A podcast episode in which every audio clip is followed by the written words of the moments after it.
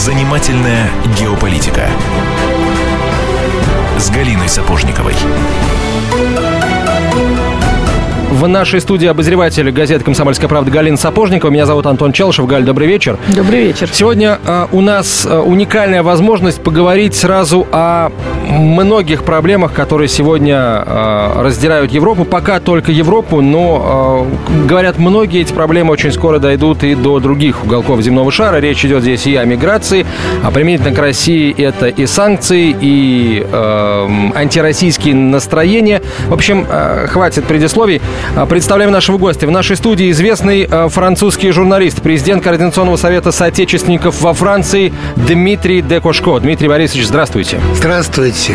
И вот ужасно мне любопытно прямо с места в карьер, в карьер э, так прыгнуть и постараться выяснить ваше самоощущение. Вот вы сейчас, когда идет вот эта черная мгла мигрантов, возможно, многие из них, вероятно, очень хорошие люди, вот, но которые э, идет такое облако, с которой похоже, вот то, что мы видим на наших телеэкранах, ощущение, что Европа не может справиться. Э, вот э, как у человека, живущего постоянно во Франции, я не рискую назвать вас французом, знаю, как вы боретесь за свою русскость и в каком, в третьем или четвертом поколении ее отстаиваете. Вот э, с одной стороны, я так полагаю, предполагаю, вы испытываете некие чувства, некий, возможно, испуг, каким и с другой стороны, вы ведь тоже потомок тех самых иммигрантов, которые в 20-м, э, 20-х годах прошлого столетия были практически в той же ситуации, что сейчас сирийцы. Что вы чувствуете? Ну, во-первых, там не только сирийцы. Там тоже разные народности, в том числе из Эфиопии, Сомали, э, ну и из разных тоже э, западных стран Африки, там Мали, Мавритания и остальные. Э, конечно, это много, многие через Ливию бегут.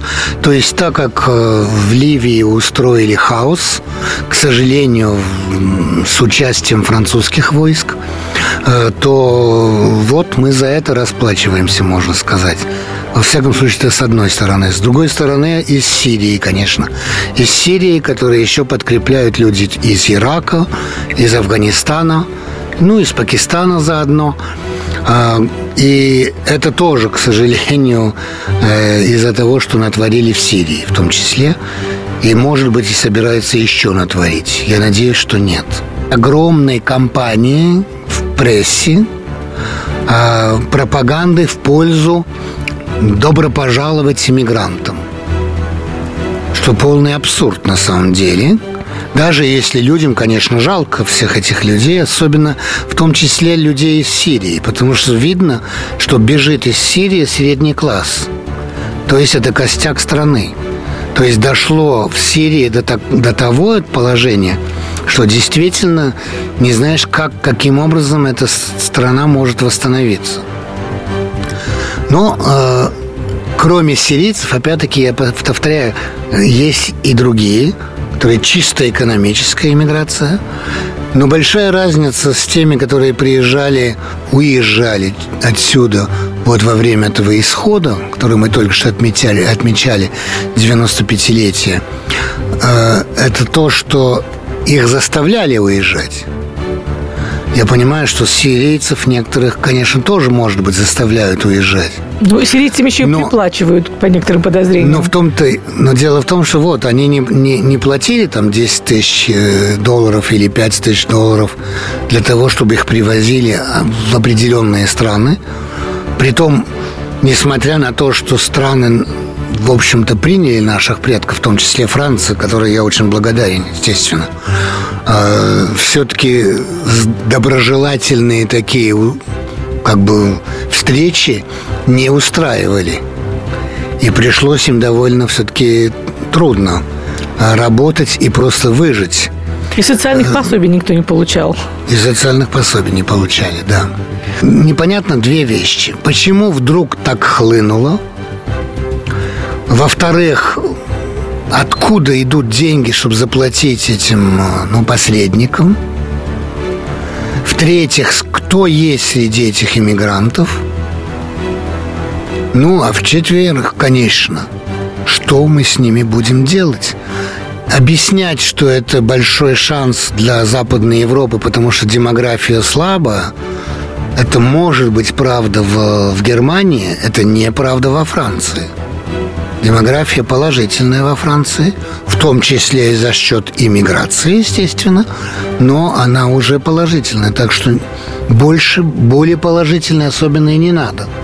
Затем говорить, что это ничего не стоит, тоже неправда, потому что в Кале мы видим, что город Кале, да и весь регион, ну, это на севере Франции, там право на, на Англию, а, это стоит, и мэр Кале, э, эта женщина, просит э, именно государству оплатить э, эту, то, что называется джунгли, где живут те иммигранты, которые хотят переправиться в, в Англию, и э, подкрепление полицейских, которые за ними бегают в тоннель, этот через Манчи-Ла-Манш, э, который их приводит обратно за, за забор – и на следующий день они опять перепрыгивают. Ну и вот абсурдная ситуация вообще. Не могу не заметить и не сделать комплимент вашему роскошному русскому языку. И думаю, радиослушатели наши тоже насладились. И вот э, э вы говорите, Спасибо. как человек, который всегда здесь жил, родился с нами, прошел все повороты э, такой несчастной, очень сложной судьбы России в 20 веке. Расскажите, пожалуйста, в двух словах, вы вот все-таки где вы родились, в каком э, возрасте вы попали в Россию, и русский язык, он всегда, всегда был с вами, или все-таки по, не, по, Пришлось учить как иностранный. Да, да. Э, ой, все и то, и то, на самом деле. Значит, ну, родился я в Париже, э, жил в Париже, учился в Париже, работал во Франции и в других странах, потому что я работал журналистом-международником, так что в разных странах. Э, русский язык у меня был, потому что я родился в русской семье. Я третье поколение вот тех, о, о, о ком я говорил, на ис... которые исходили из России. Вот мы только что встречались в Севастополе. Ну, некоторые потомки именно тех, кто уезжал – моя бабушка, при том свидетельство об этом написала в мемуарах, которые я недавно нашел. Это еще в рукописи. Ну, вот очень трогательно, конечно, для меня это все было. Ну вот, э, и мы в, ну, в молодости, в детстве мы в семье говорили по-русски. Дмитрий Борисович, давайте сейчас небольшую паузу сделаем, короткий реклам, выпуск новостей. Через несколько минут продолжим разговор с э, французским, русским журналистом Дмитрием Борисовичем Декашко. Оставайтесь с нами, это «Комсомольская правда». Занимательная геополитика.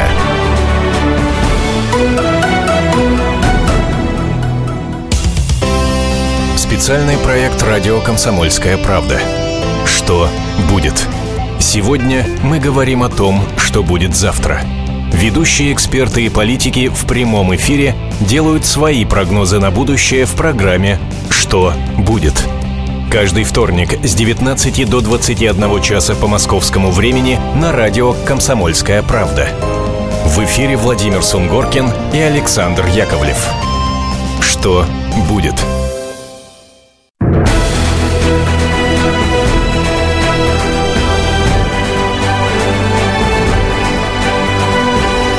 Занимательная геополитика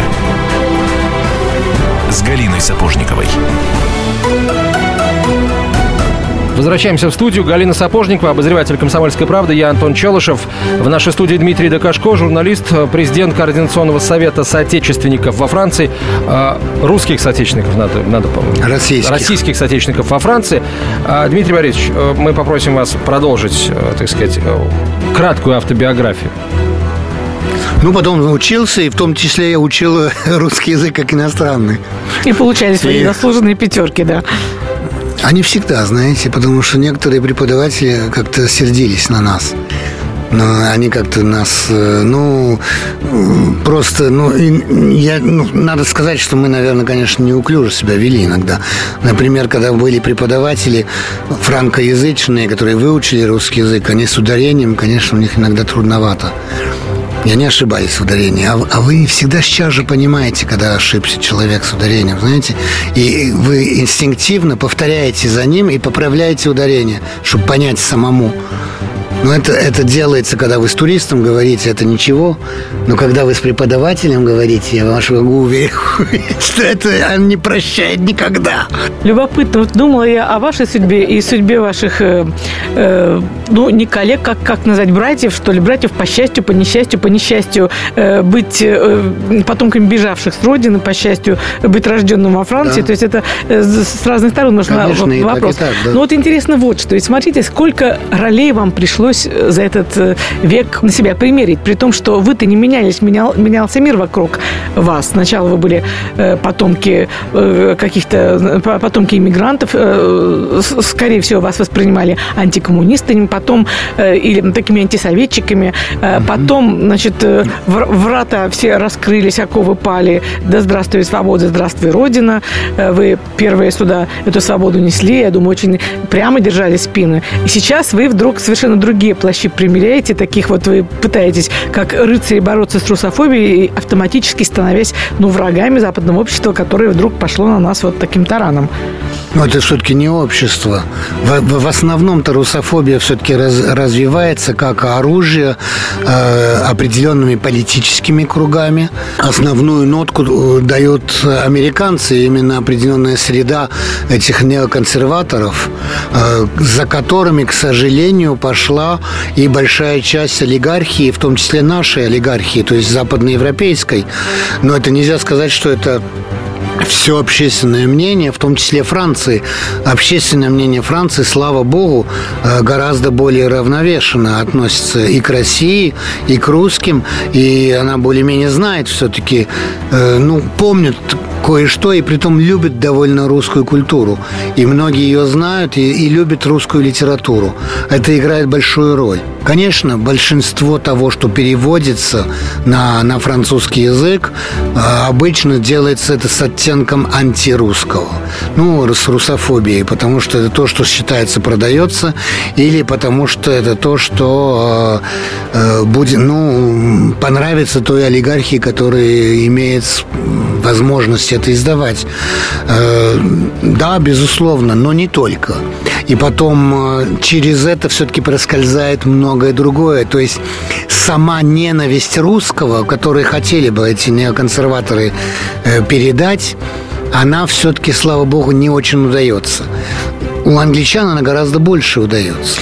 Ну, то есть вы считаете, что, что это все-таки нас... технология, а не история, что русофобия не имеет многолетнюю историю, что это Нет. некая технология, которая была ну, впрыснута она, в общество последние годы? Она имеет, и, и, к сожалению, долголетнюю историю.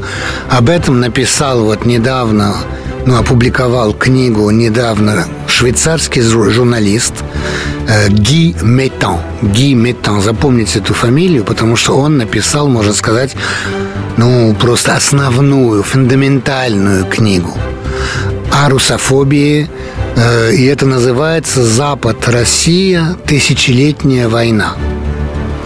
Он вообще, э, безусловно, э, интереснейшая это исследовательская работа.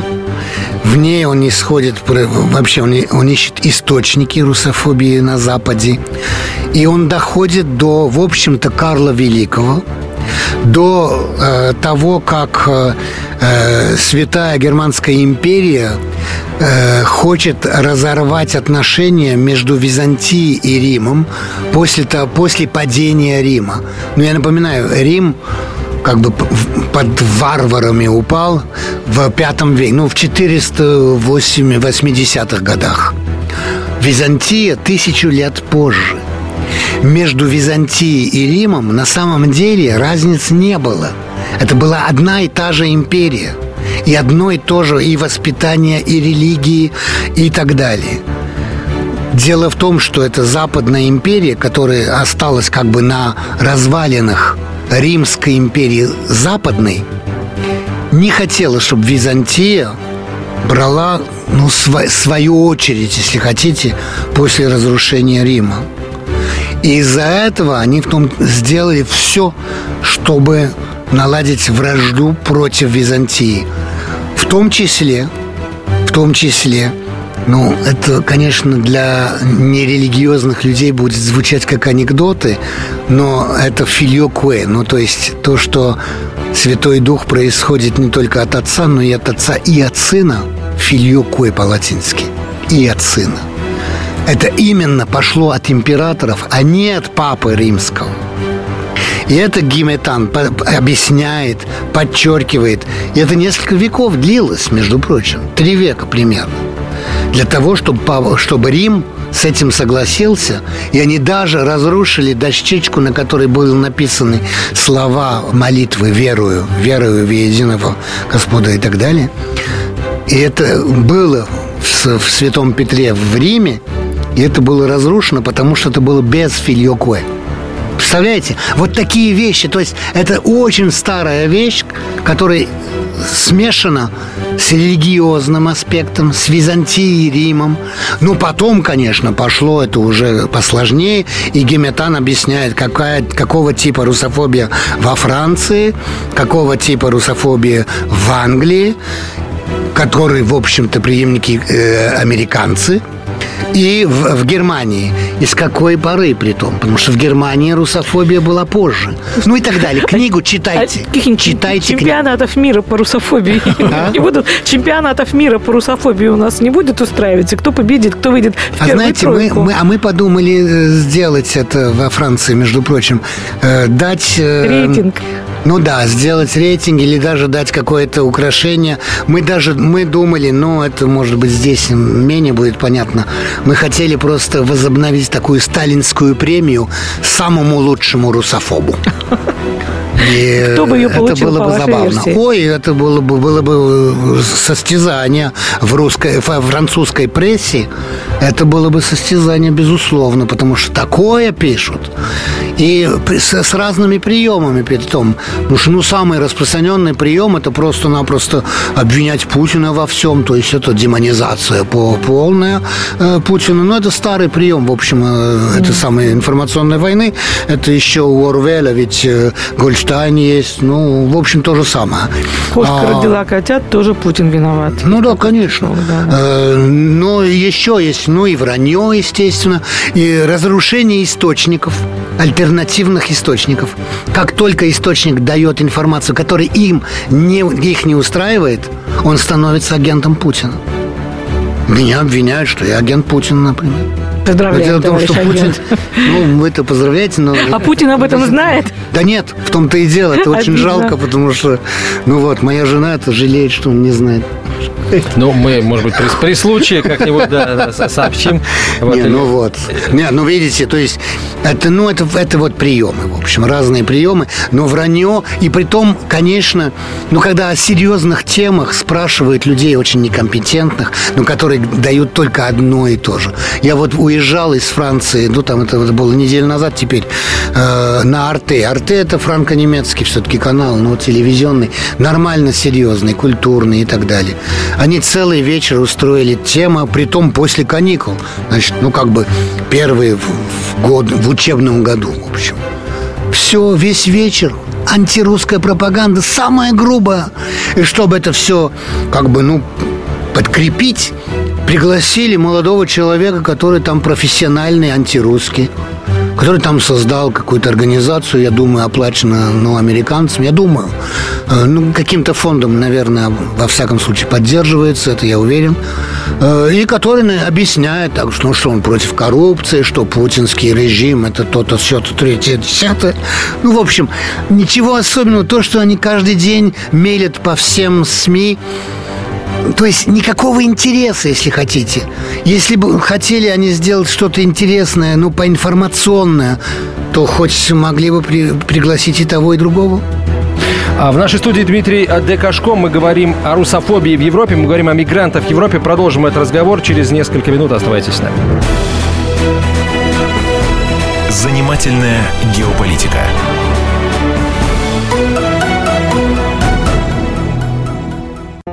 Если всех экономистов выстроить в одну линию, они все равно будут показывать в разные стороны. Верное направление знает доктор экономических наук Михаил Делягин. Только он знает, кто такой Доу Джонс, где у него индекс, как его колебания влияют на мировую экономику и какое отношение он имеет к пиратам Карибского моря. Наш экономист расскажет об этом простым и понятным языком в программе «Час Делягина». Слушайте на радио «Комсомольская правда» по понедельникам в 17.05 по московскому времени.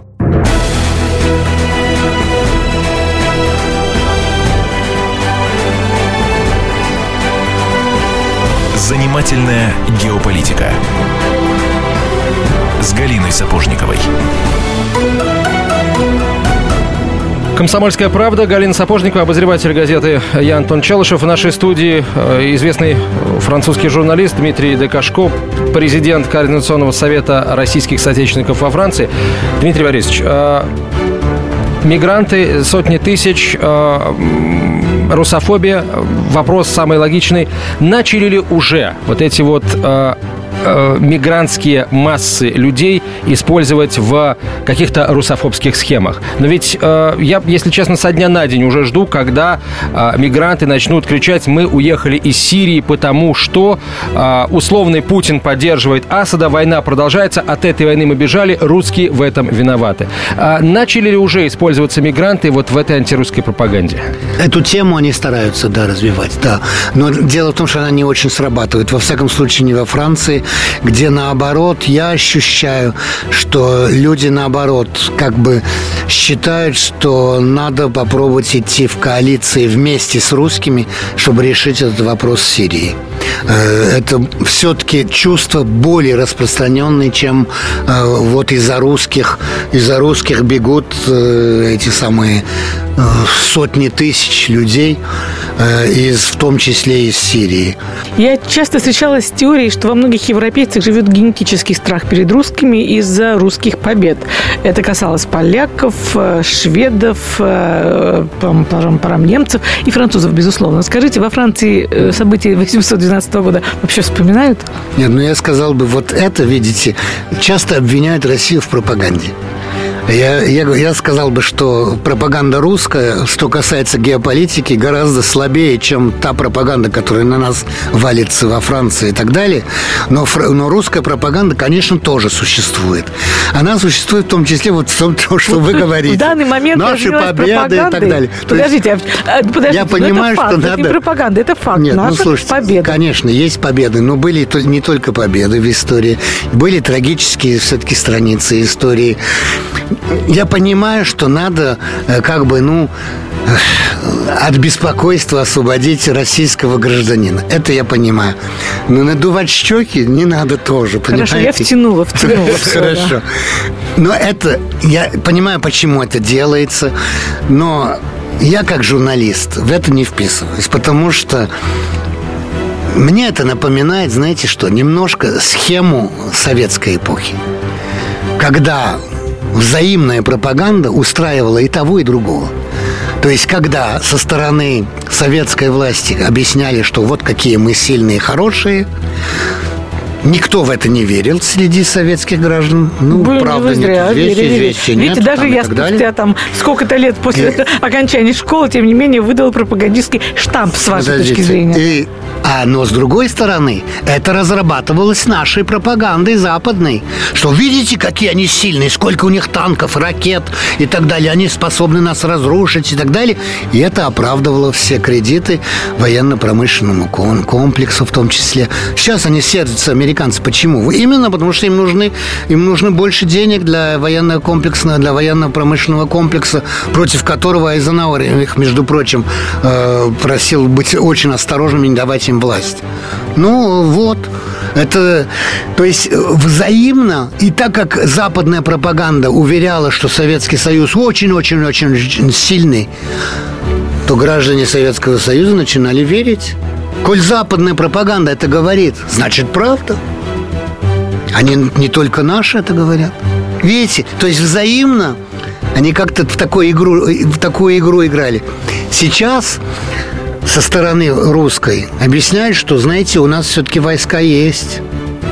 Но сравните бюджет, оборонный бюджет России 85 миллиардов долларов. И с, с этот самый оборонный бюджет Америки 850 миллиардов. Но это детская игрушка, несмотря на всю гениальность русских и инженеров, и ученых, и все, что хотите.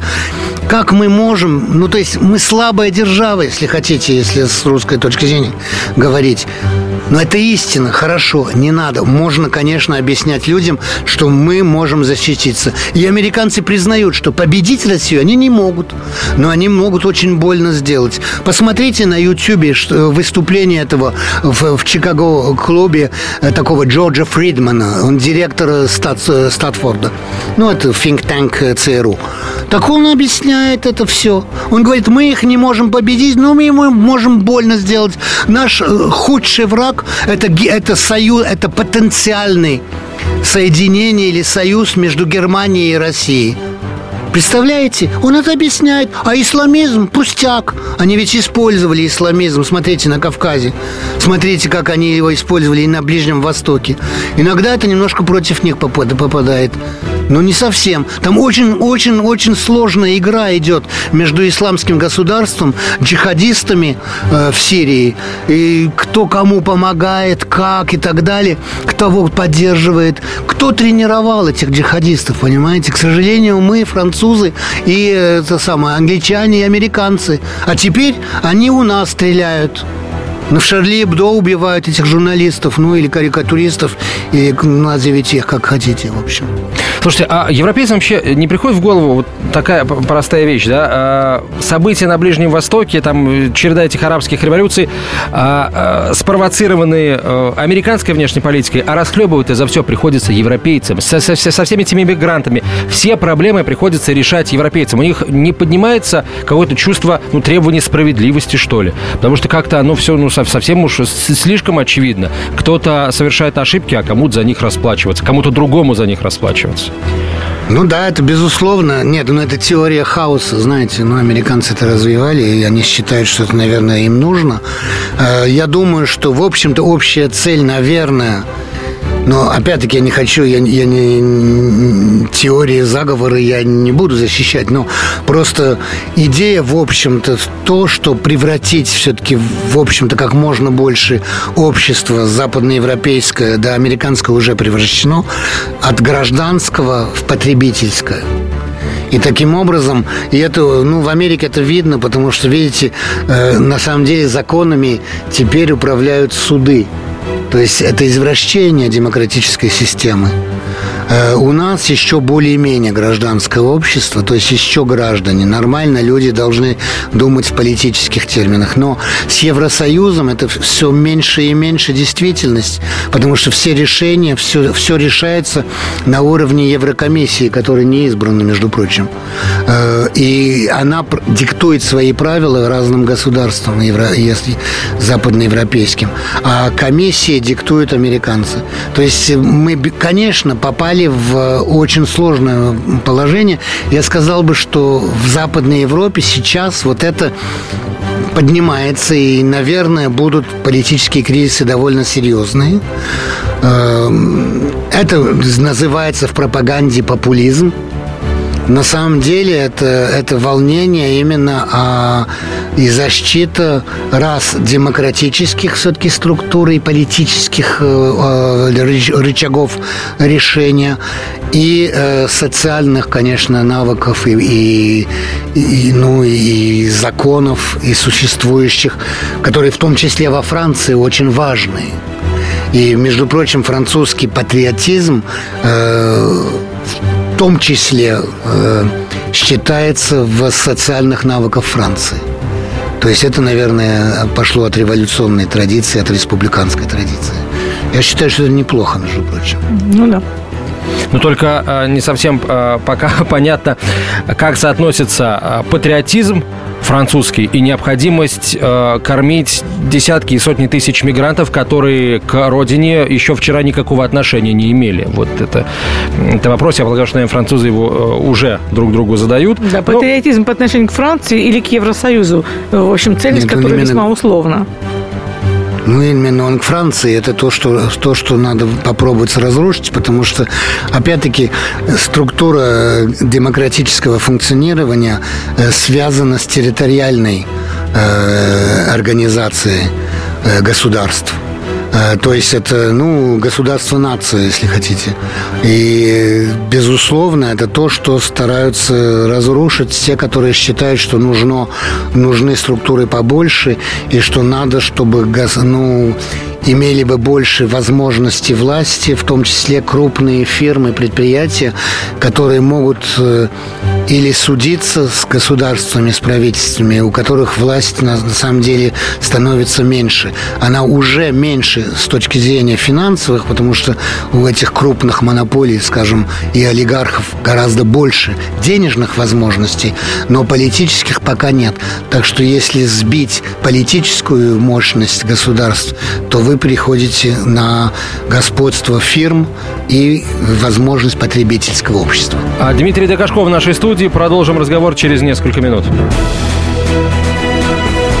Занимательная геополитика.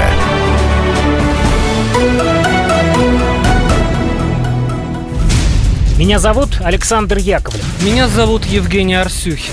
У нас есть к вам убедительная просьба. Ни в коем случае не включайте радио «Комсомольская правда». В понедельник в 6 вечера. Но если вы все-таки решитесь это сделать, то вы услышите.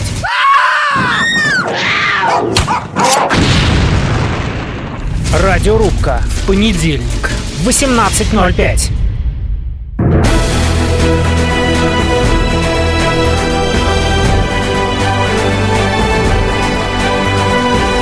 Занимательная геополитика с Галиной Сапожниковой.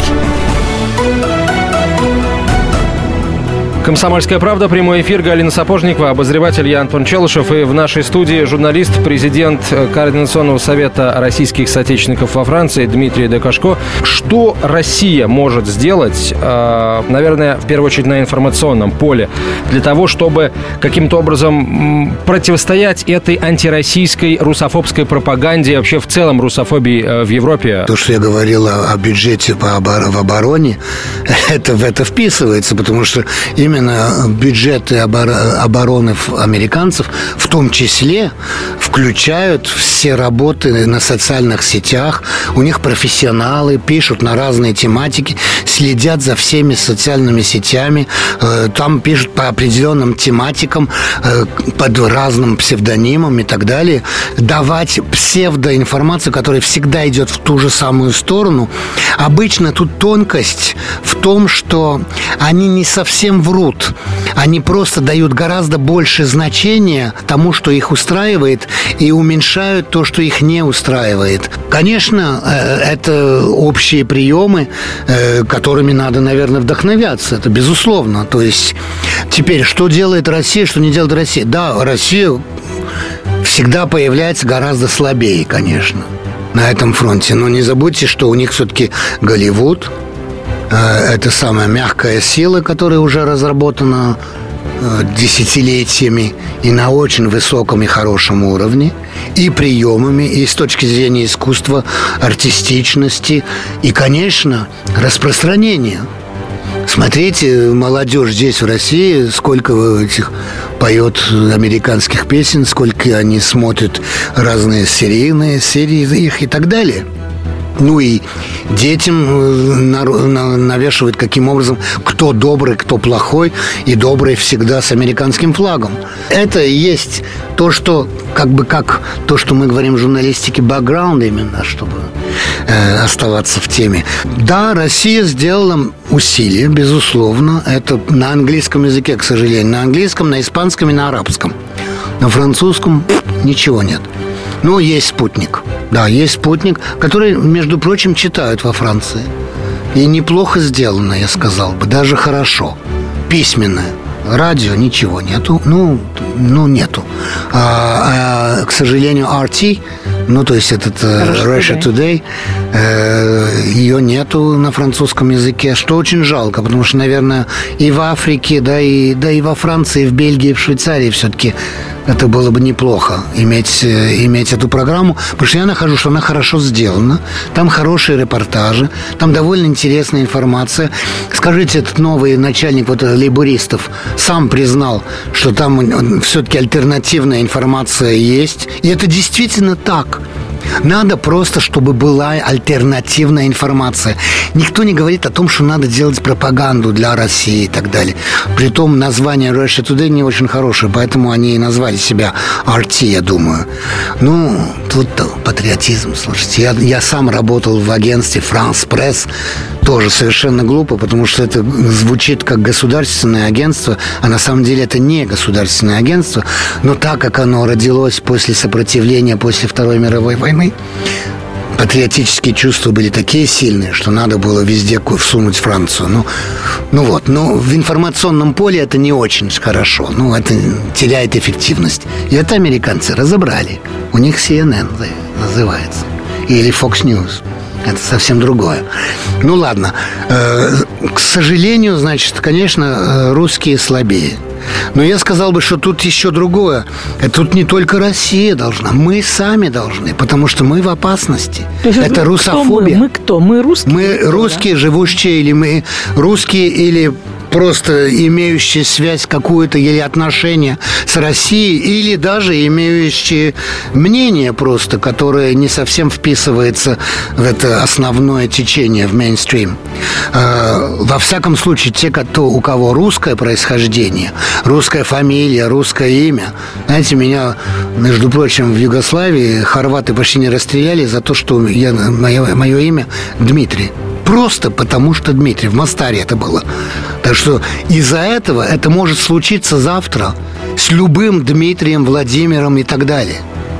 И это надо понимать. То есть те русские, которые думают за рубежом, таких я, к сожалению, знаю, которые думают, что они могут понравиться, потому что они будут подлизываться, будут повторять то, что им говорит основная пропаганда, они получат льготу, работу, возможность там чего-то. Они очень в опасную игру играют, потому что когда будут набрасываться на русских за то, что они русские, после этой ненависти, которая сейчас распространяется против именно русских, и замените во многих статьях слово «русский» словом «еврей» или «мусульманин», во Франции их судили бы и уже давно приговорили бы эти газеты и эти статьи. А о русских можно говорить, что хочешь. Любую, любую клевету, любую ненависть. Смотрите, что случилось, что теперь в Америке делается. Я получаю в том числе там от ну, псевдорусских в Америке и в русские, ну, русского происхождения люди. Они, у них сайты, сайт. Там сайт написано, они призывают в США действует якобы пятая колонна при посольстве РФ в Вашингтоне, занимаются коммунистической антиамериканской пропагандой. Если вам пришлось столкнуться с такими фактами, пожалуйста, обращайтесь в редакцию сайта, информация о пятой колонне в США и так далее, и так далее. То есть донести. То есть это Павлик Морозов. Это маккартизм. И потом печатается на сайте адреса этих людей – которые совершенно ни с коммунизмом ничего общего не имеют, но которые просто русские, которые не думают, как эти русские, которые работают на американские службы. Понимаете, это опасно. В Америке, когда вы публикуете адрес, имя, фамилию, телефон людей, которых вы просто обвиняете в коммунизме, в пятой колонии, в агентстве, в путинизме, еще там, не знаю в чем, ну, вы, вы знаете, что в Америке все-таки люди вооружены. Каждый второй вооружен. Там все-таки болванов немало. Ну, смотрите, расстрелы они делают в школах, в университетах, в казармах, на улице. Ну, это какой-то дурак, сумасшедший, просто такой убежденный антикоммунист, сектант. Бросится, скажет, ах, вот я сейчас убью несколько коммунистов и русских. И пойдет по этим адресам и будет стрелять в людей. Ну, вы представляете, до, как, до чего мы докатились? Это очень опасно. Но это значит, что макартизм возвращается и употребляет самые жуткие сталинские методы. Знаете, у меня вопрос из русской классики. Кто виноват и что делать? Ну, я думаю, что нам надо реагировать. Во-первых, надо все-таки понять некоторым русским, что осторожно, это опасная игра, потому что завтра, если будут вас стрелять, то не будут спрашивать, вы за Путина или против. А вы просто, вы русский. Вы, а, вас зовут там Владимир или, или Глеб, или там еще что-то. Все, хватит.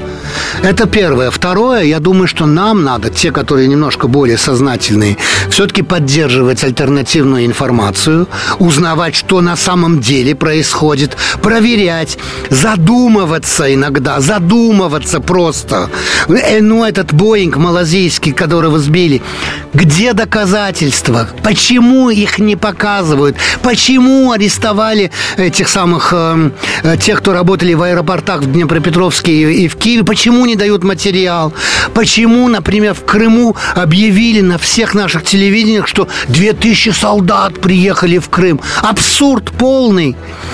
Но надо задумываться, просто немножко задуматься, искать альтернативную информацию, разные блоги и тоже вступать в разговоры на радио, на телевидении, на разных сайтах, на Фейсбуке, иногда исправлять. И это может играть роль, потому что редакции тоже зависят и от читателей, в том числе для рекламы. Если много людей ре, э, реагируют, и французы часто реагируют, знаете, и защищают, говорят, надоела нам эта пропаганда антирусская. Вы что, с ума сошли? Вы поддерживаете этих исламистов и против русских нападаете, а в наших интересах именно быть за русских.